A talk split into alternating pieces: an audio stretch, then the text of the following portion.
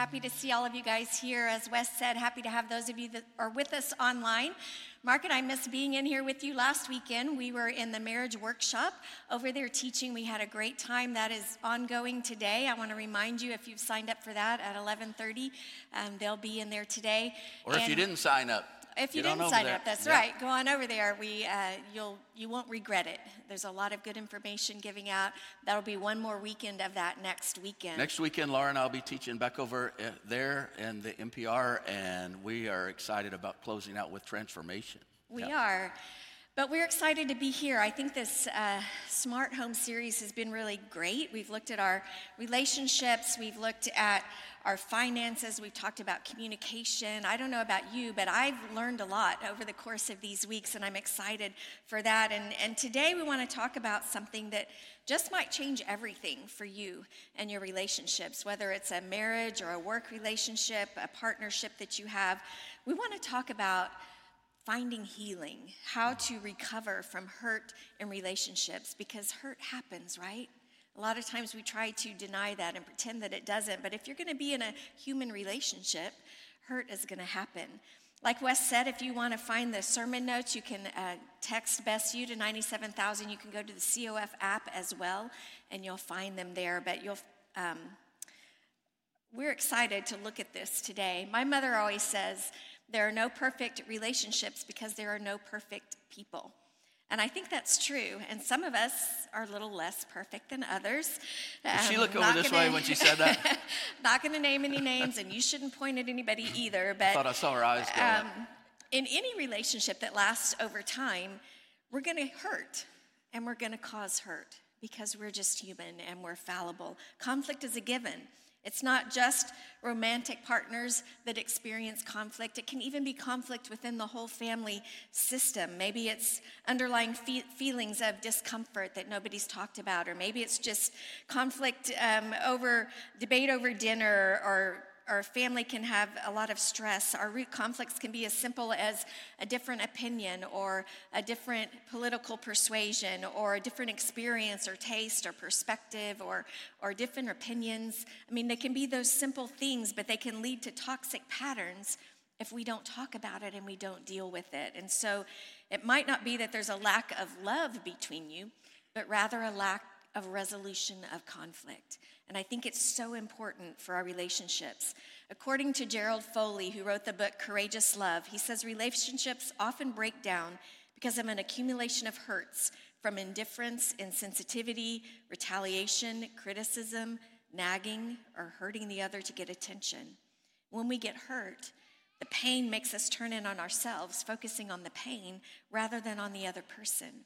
The one who's hurt and the one who does the hurting both need to find healing. And that's what we want to talk about today. I think when it comes to conflict, uh, we have a lot of confusion about what we want, uh, how to get it, and even really what we really want in it. I heard a college professor uh, talking not long ago, and he was talking about his college freshman class that he had.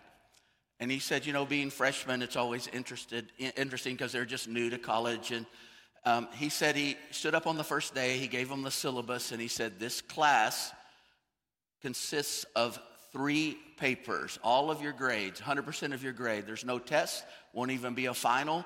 Three papers. One's due in October, one's due in November, one's due in December. They need to be on my desk at the beginning of class. If they're even one minute late, that's a zero. This is college now, guys. You're in college, you're not in high school anymore. He said that the October date came around and he said most of the papers were on his desk, but there were 10 of the saddest looking freshmen that you ever have seen in your life. They just looked terrible.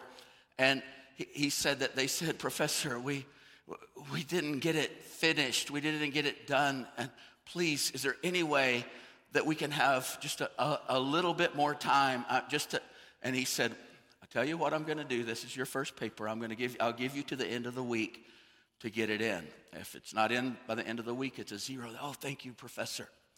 He said the November date came around for the due date, and he said there were like 25 little freshmen out there that looked like they were about to puke. And, and he said, um, he just looked at them and he was going like, what's up? And they said, midterms, midterms. We had like two other papers to turn in and we had all these midterm tests.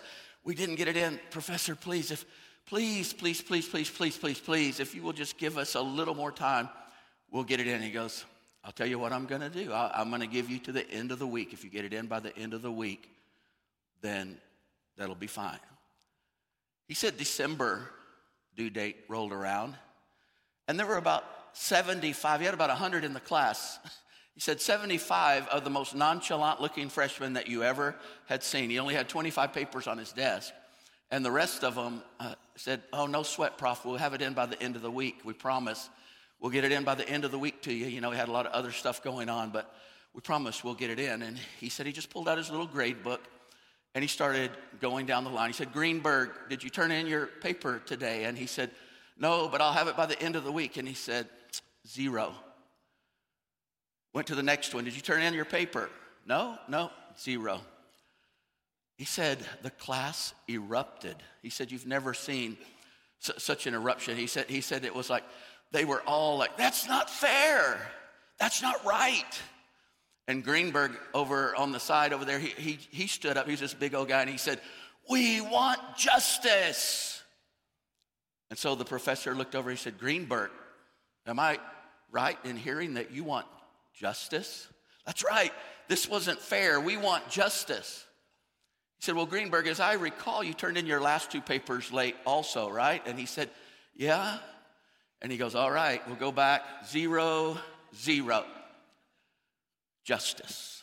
Anybody else want justice? He said it was dead silent.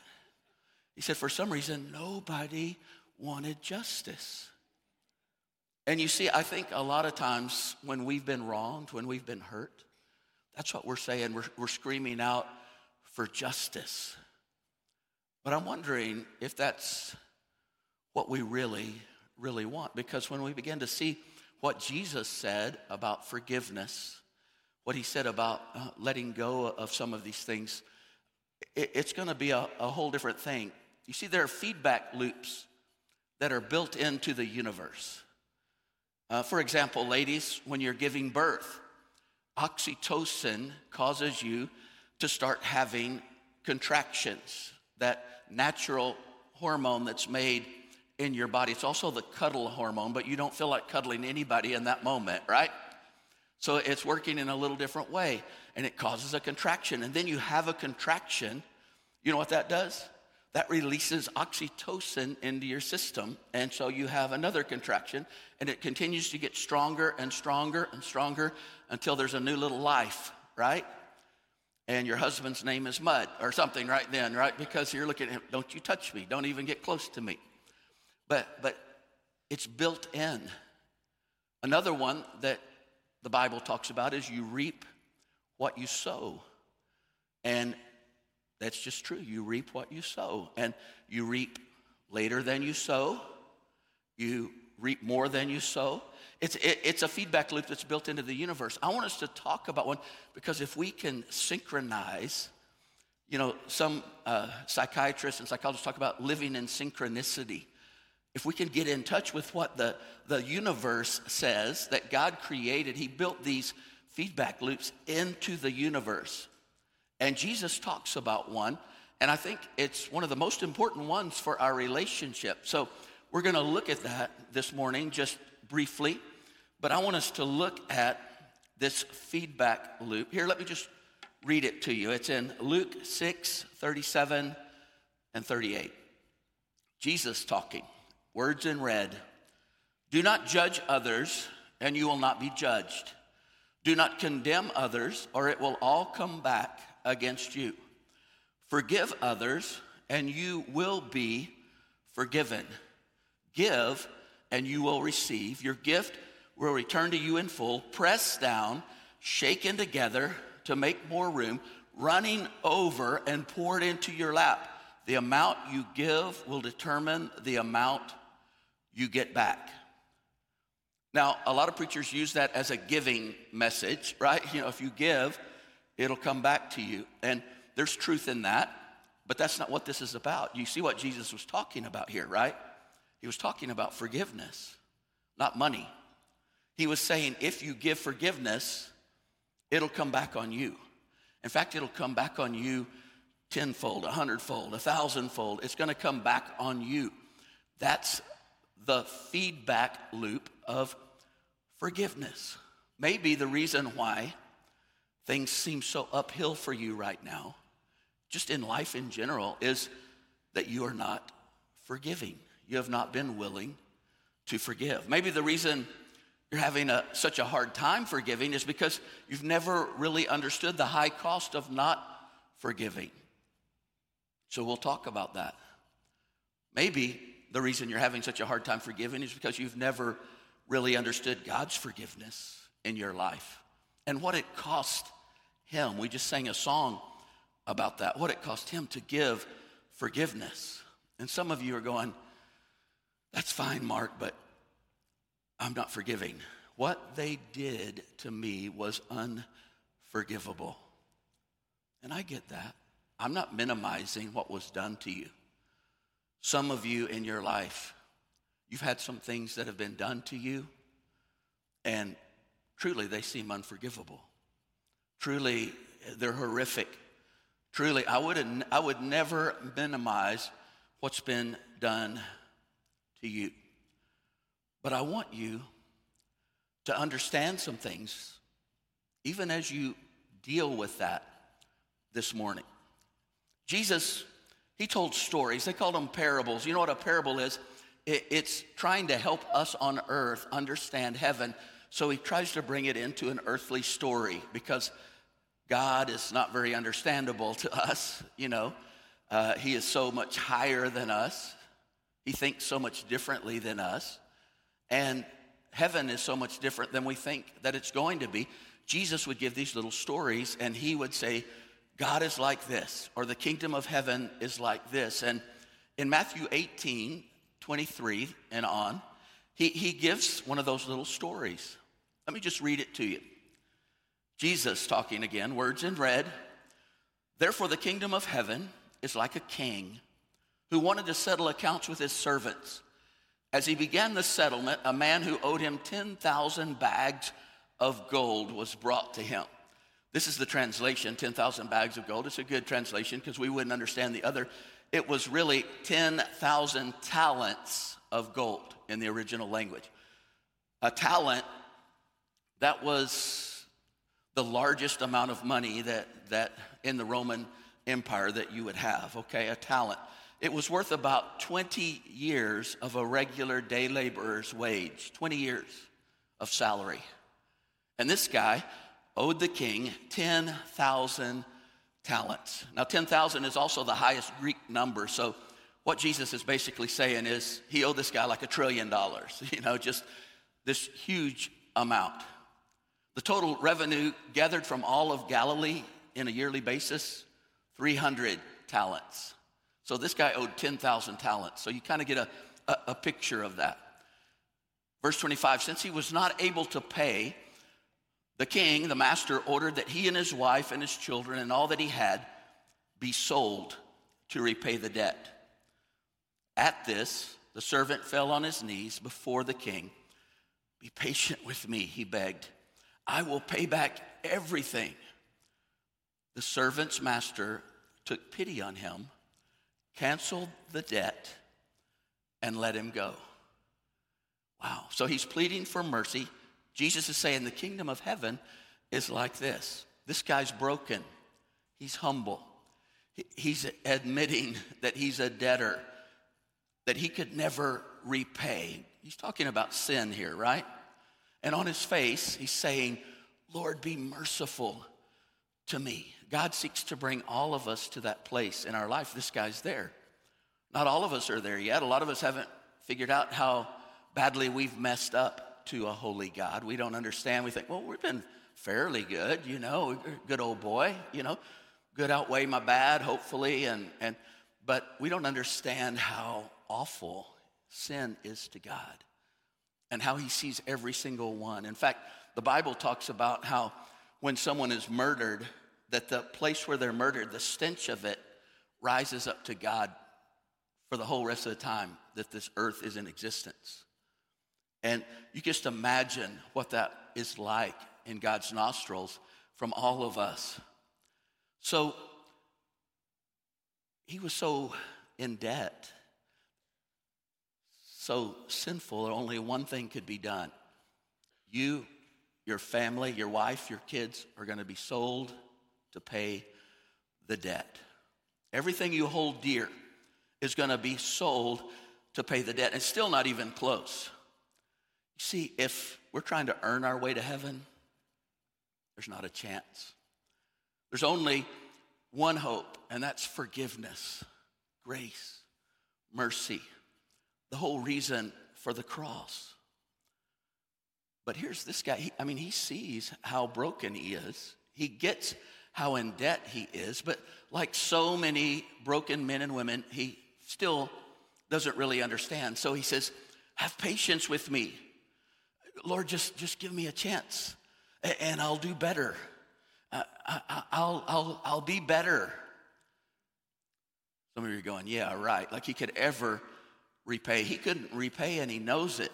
No, I, I think this is a highly emotional moment. I, I think that this guy really believes that somehow he's going to repay that debt, even though it's not payable. And I think that's the first response a lot of times that comes to us when we see our sinfulness. I've got to shape my life up. I've got to uh, get more moral. I, I, I, need to be a better person, turn over a new leaf, make some new revolu- you know, resolutions. I, I, I want to reform myself. This guy's admitted his debt, he's admitted his sin.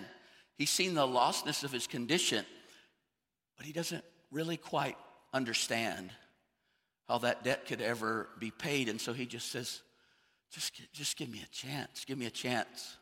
I'll do the best I can. And, and he's like a lot of us when we get a, a feeling of the immensity of our sin, our debt before holy God, we seek to be religious, but religion is not going to do it. Just coming to church is not going to do it. Just trying to be more moral is not going to do it. It's, it's not uncommon. We want to be better. We want to make ourselves better. God, just give me time and I, I'll work on myself. So he's humbled, he's broken, he cries for mercy. His heart attitude is right. Everything is right for something, but he doesn't understand grace and forgiveness yet. So the Lord has him right where he wants him, the king. Martin Luther, the reformer, back in uh, so many hundreds of years ago, he, he said, The convicting power of the law of God has smashed and crushed him, talking about this passage.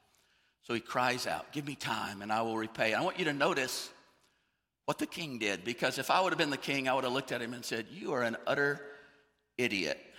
You can never repay this. King didn't even mention that, did he? He didn't talk about the impossibility. He didn't say, Oh, silly man, you could never repay this.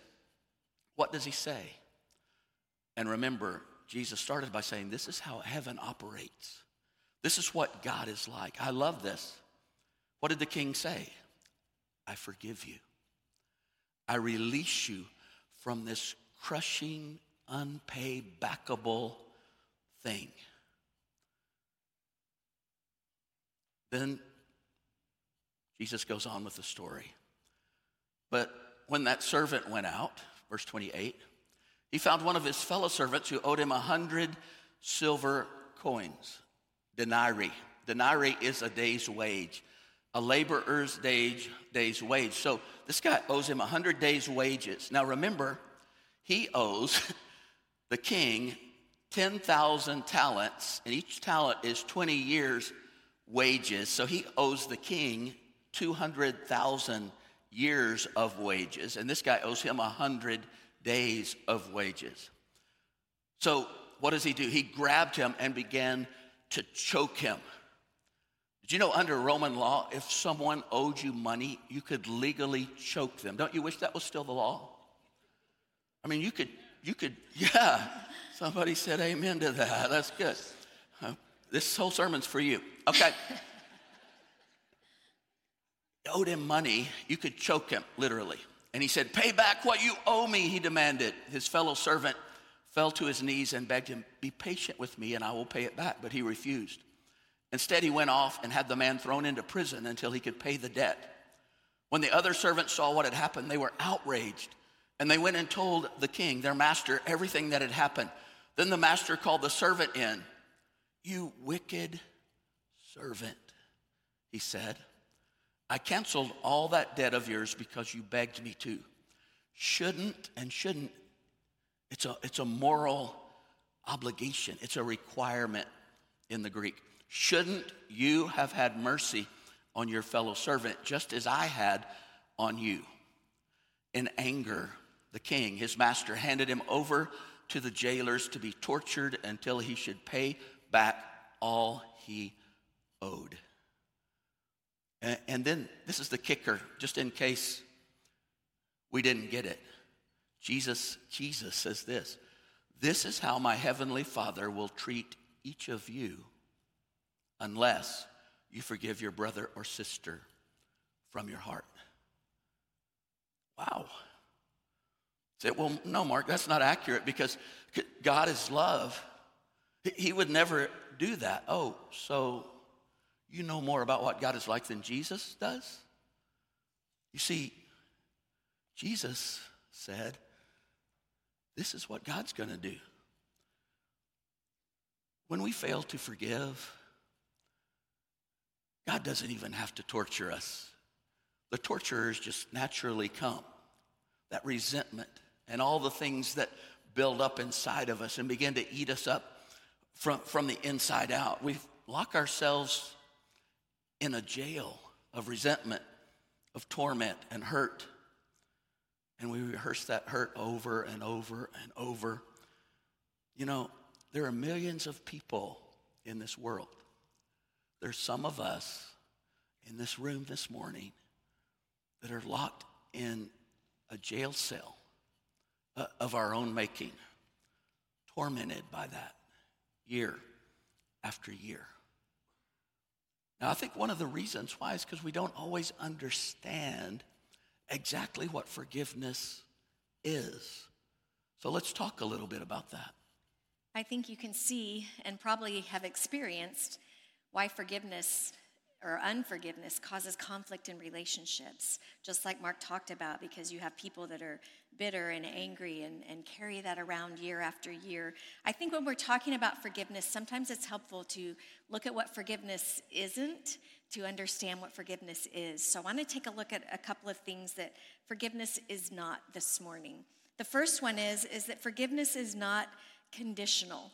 In other words, it's not based on some certain condition. There's no if then to forgiveness. the Bible says the exact opposite, in fact. The Bible teaches that real forgiveness, genuine forgiveness, is unconditional.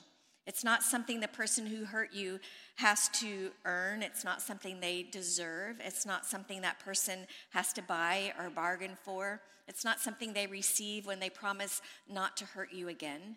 Forgiveness is unconditional. There's no such thing as I will forgive you if, because that's not real forgiveness. You're bargaining, not forgiving. Genuine forgiveness is offered, even when it's not asked for. We see the greatest example of this when we see Jesus on the cross. You remember what he said? He prayed, Father, forgive them, for they know not what they do. And if you think about that situation, nobody there had asked for forgiveness yet.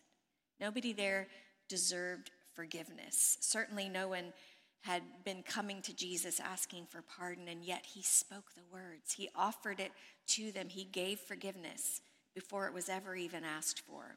That's the biblical example of what forgiveness is. There are no conditions to it. Genuine forgiveness starts in the heart of the one who has been wounded, and it's given without condition. The second important thing to know is that forgiveness is not minimizing the seriousness of the event. Mark talked about this briefly earlier. It's not a pardon, it's not an excuse, it's not forgetting or denying or condoning what happened. I think often we think if we forgive, we're condoning what that person has done to us. But real forgiveness is not minimizing the seriousness of the offense. It's not saying it's it's no big deal. It really didn't hurt. I mean, how many times have we said that? I'm okay. Don't worry about it. But that's not real forgiveness. If it hurt you, if it's something that hurt you, then it's worth forgiving. It didn't cause pain. If it didn't cause pain, there's nothing to forgive. But if it did, you don't need to minimize it in order to forgive. Forgiveness is saying, Yes, it did hurt. Yes, you did cause pain to me, but I'm choosing to release it. I'm choosing to let it go and not hold it against you. Whenever you minimize a wrong and say it's no big deal, honestly, you're kind of cheapening forgiveness, right? And you're stepping out of intimacy. When you deny that you've been hurt, you can't really have an intimate relationship with your spouse or your partner or your friend or your child. You have to express what you genuinely feel. So forgiveness is not conditional, it's not minimizing the offense, but recognizing it. And forgiveness is not resuming a relationship without change. Forgiveness is not the same thing as reconciliation. And I think a lot of us confuse those two. We think if we forgive, it means we have to uh, reconcile with that other person, but they're two different issues. It's not the same thing as rebuilding or restoring a relationship. Forgiveness is a choice you make in a moment, but trust has to be rebuilt over time. So if there's come a break in that relationship, there's a big difference between forgiving and trusting a person in a relationship. According to psychiatrist Dr. Karen Swartz at Johns Hopkins School of Medicine, she says the same thing. Forgiveness does not mean reconciliation necessarily. She says having a relationship with someone in the future is about whether they are reliable and dependable and trustworthy. And sometimes in a relationship, trust is broken in such a way that reconciliation isn't in your best interest, and you know it. For instance, if you have been married for years to an alcoholic or someone who has abused you and they have repeatedly hurt you over the course of time, and that person comes to you and they say, I'm sorry, will you forgive me? Your answer is yes, I forgive you because God commands you to forgive. It's a choice that you make. But then if they say, Thank you for forgiving me, can I come home now and be here with you? Your answer is no, because this building of trust in our relationship is going to take time and i need to see evidence that you've made some lasting changes. You need to do work in your life. You need to go get counseling. You need to develop a track record to show me that there's been lasting genuine change. That's reconciliation. But forgiveness is something we offer easily because god gave it. Forgiveness is based on grace just like mark talked about. But trust is earned Trust is rebuilt over time, and if someone repeatedly hurts you, God has called you to repeatedly forgive them. But you're not obligated to instantly trust them and invite them back into your life. Forgiveness isn't resuming a relationship without proven change, and it may not be resuming the relationship at all. I also want you to see that forgiveness is not forgetting what happened. I know you've heard that phrase, forgive and forget, right? And that sounds really sweet and really good, but it doesn't work. it's impossible for us to forget things. It's impossible for us to do that. I mean, if you try to forget something, if I had a water bottle sitting here and I said, I want you just to forget about that water bottle, well, what's going to happen? Well, now you're focused on it, right? You're trying, you're thinking, I've got to forget it, I've got to forget it. And you can't do it. You're not designed that way. Some of you may have a hard time choosing to forgive because you think, you know, what she did to me, there's no way I can ever forget about that. It was so painful. But forgetting and forgiveness aren't the same thing. Honestly, the more painful something is, the less likely it is that you're going to forgive it. But here's the thing to remember God designed us to remember. He created us that way. He designed your brain like a giant computer with all kinds of little compartments, and you store things away in there. And maybe you've blocked something out, or maybe trauma has caused you to, to black something out or not have the timeline correct necessarily, but it's all in there. And if a surgeon were to probe your brain, he could touch on different areas and you would have the same feelings and the same smells and the same sensations that you experienced in that motion because it is stored in your brain. That's the way God made you and way it's designed. You don't really forget anything, it's there. So forgiveness doesn't require forgetting. I think sometimes we misinterpret the scripture where God is speaking and he says, I will forgive their wickedness and I will never again remember their sins. But that's God speaking, and he's talking about what God can do. He's not talking about you and me. We're not able to forget, we can't erase our memories. Some of us think, well, when I'm spiritually mature, I'll be able to forgive because then I'll be able to forget. And forgetting and forgiveness don't mean spiritual maturity. Spiritual maturity is choosing to forgive, it's not being able to forget. And there's actually something better than forgetting. Remembering, but choosing to see how God worked anyway. Have you seen those things in your life? How God takes something that you think or that has been maybe the most horrible thing that happened to you in your life. But if you focus on what God has done in spite of it, the work that He's accomplished through it, the, the hurts that you experienced, He uses to bring good, just like Romans 8 28 says, all things together for good. That's better than forgetting. When I remember God working through the painful circumstance, when I see the amazing gifts that He's given to me, how I grew in character, how I made how I became more sensitive to the hurts and needs of other people, the intimacy that I developed with the Savior, the, the, how it changed the direction of my life at a crucial point in my life. All of those things are worth celebrating. We don't want to forget those things. So, forgiveness is not conditional, it's not minimizing, it's not condoning, and it's not forgetting. And that pretty much blew out all my ideas of what forgiveness is, right? Maybe for you too. So, Mark, how do we forgive? What does it take? Great question. Let's talk about that. How do I forgive? First, remember how much I've been forgiven. You really understand what it, it costs God to forgive you? I want you just to close your eyes just for a minute and just imagine Jesus on the cross. You see him there? He's beaten and bloody. He's dying. His lips are moving. And he's calling your name. This is for you. This is what it costs for you to be forgiven. And I love you. And I want relationship with you. And I want to walk with you and he's calling your name. That's the cost. That's what it cost God. Be kind and compassionate to one another, the Bible says, forgiving each other just as in Christ God forgave you. You're not forgiven because you earned it. Look back up. You're not forgiven because you were able to have your good outweigh your bad or whatever. You're not forgiven because God sees you, oh, what a good person. The Bible says all of our sins, they're like that stench before God. They're like filthy rags to God. Our good works are like filthy rags. So, what are our sins like? So, remember how much you've been forgiven and what it cost.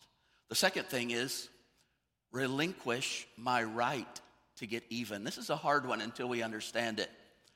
Romans 12 19 says, Never avenge yourselves, leave that to God, for he has said, that he will repay those who deserve it. So, what is our reaction to hurt? When somebody hurts you, the typical reaction is retaliate, right? I mean, it's the American way. It's like we're, we're, we're going to get even. We're going to we're to even this thing up. We're going to get revenge. I mean, don't just get mad, get even, right? You know what the Bible says? Just get out of God's way. Did you know that that's what it means to forgive? Is to get out of God's way? See, God is a God of justice. And He says, I've got this. And when you stand there not forgiving, you're saying, No, I've got this.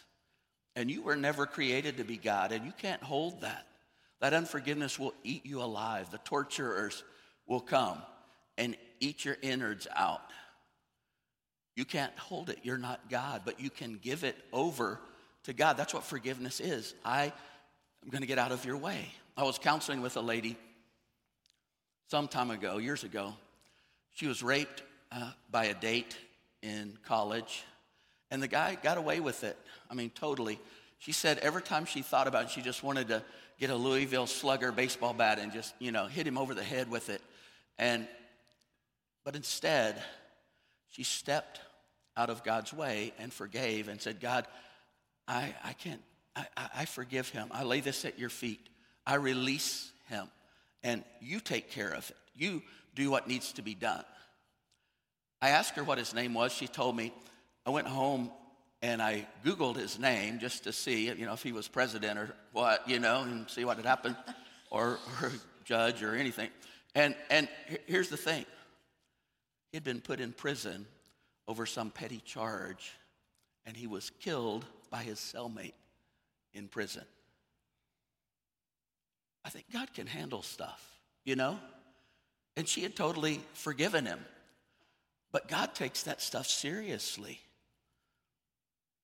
You know, I don't know what God's going to do if you release that person to Him, but I'll just tell you, He's got it. Life's not fair, and not everything is settled here on this earth, but God's going to settle the score one day.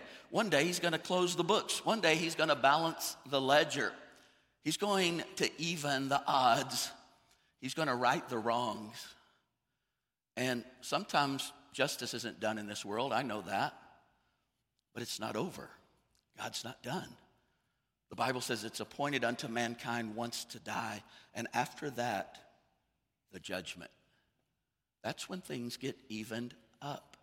But see, when you hold it yourself, it, it, it's kind of like cocking a powerful handgun and pointing it, the barrel right at your chest, so that when you pull the trigger, that rebound will hit the other person in the face. Ha! Got you, right? But it's not going to work. It kills us. Even nature knows that. Dale Carnegie tells the story of a, a, grizzly bear in Yosemite. Grizzly bears, they don't have any natural predators or enemies. They're the largest predator in the United States, and nobody comes against a grizzly. I don't know. I, I, my father in law has a, a, pelt of a grizzly that he shot, and it's like nine feet, eight inches tall. And it's, it, you know, it's just this incredible, incredible thing. Well, the grizzly was eating trash that had gotten accidentally dumped out, and other animals would come and he would chase them off. But a skunk came along and he just stayed there and ate alongside the grizzly. Grizzly did nothing. He knew the high cost of getting even on that, right? and sometimes grizzlies know more than we do because we've got to let go for our own sake. We've got to let go of the right to get even. You only have X amount of emotional energy.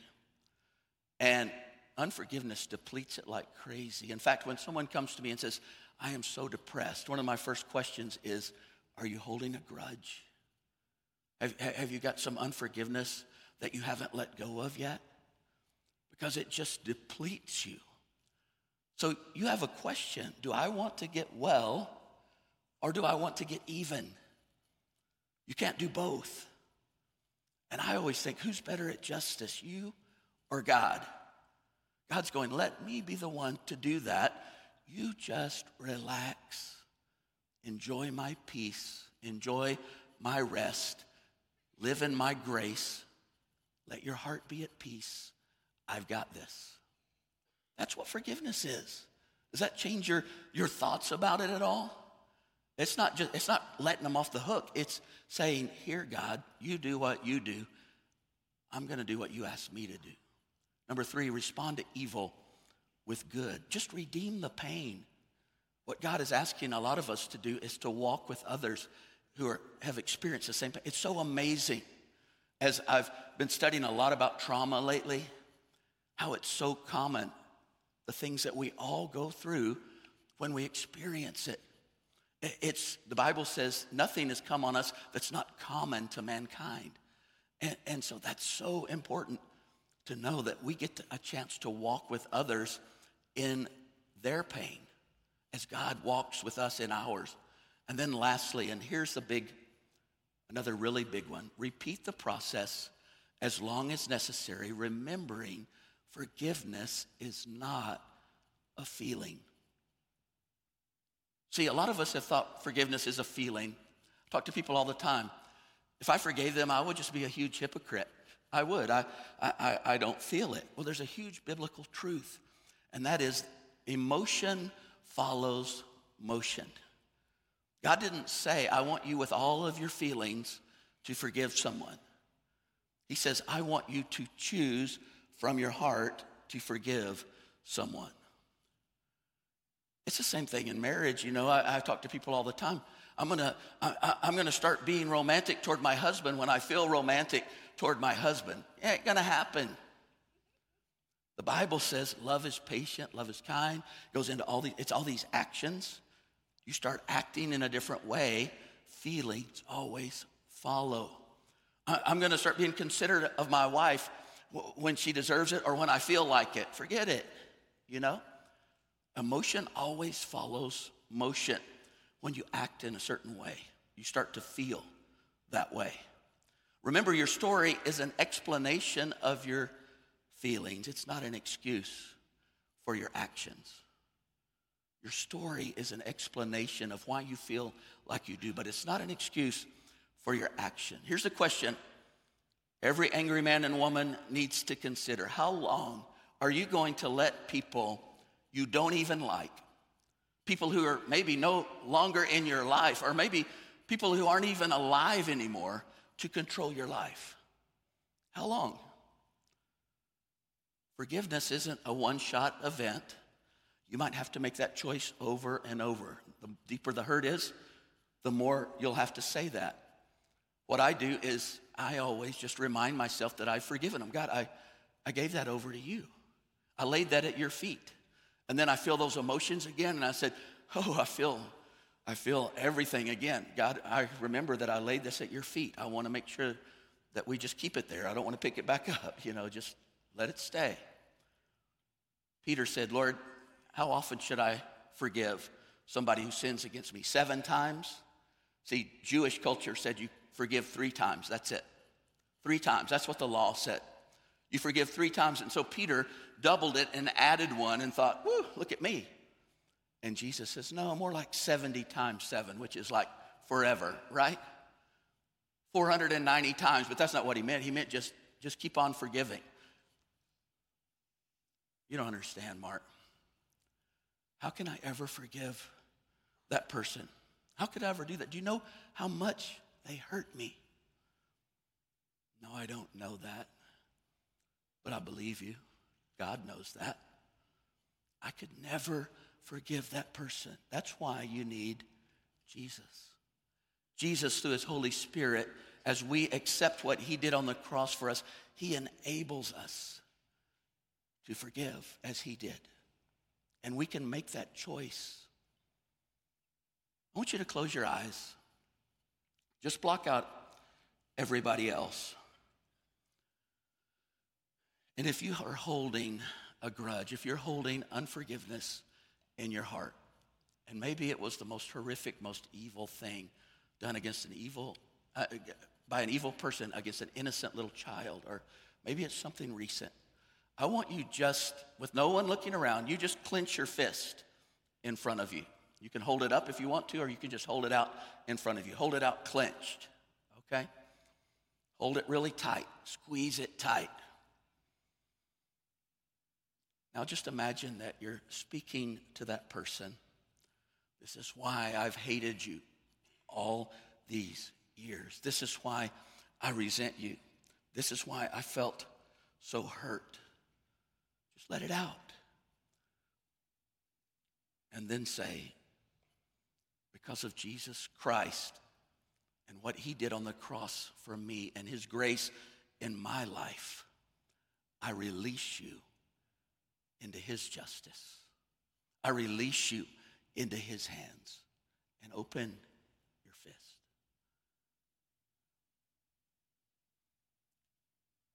Maybe you felt a tremendous relief.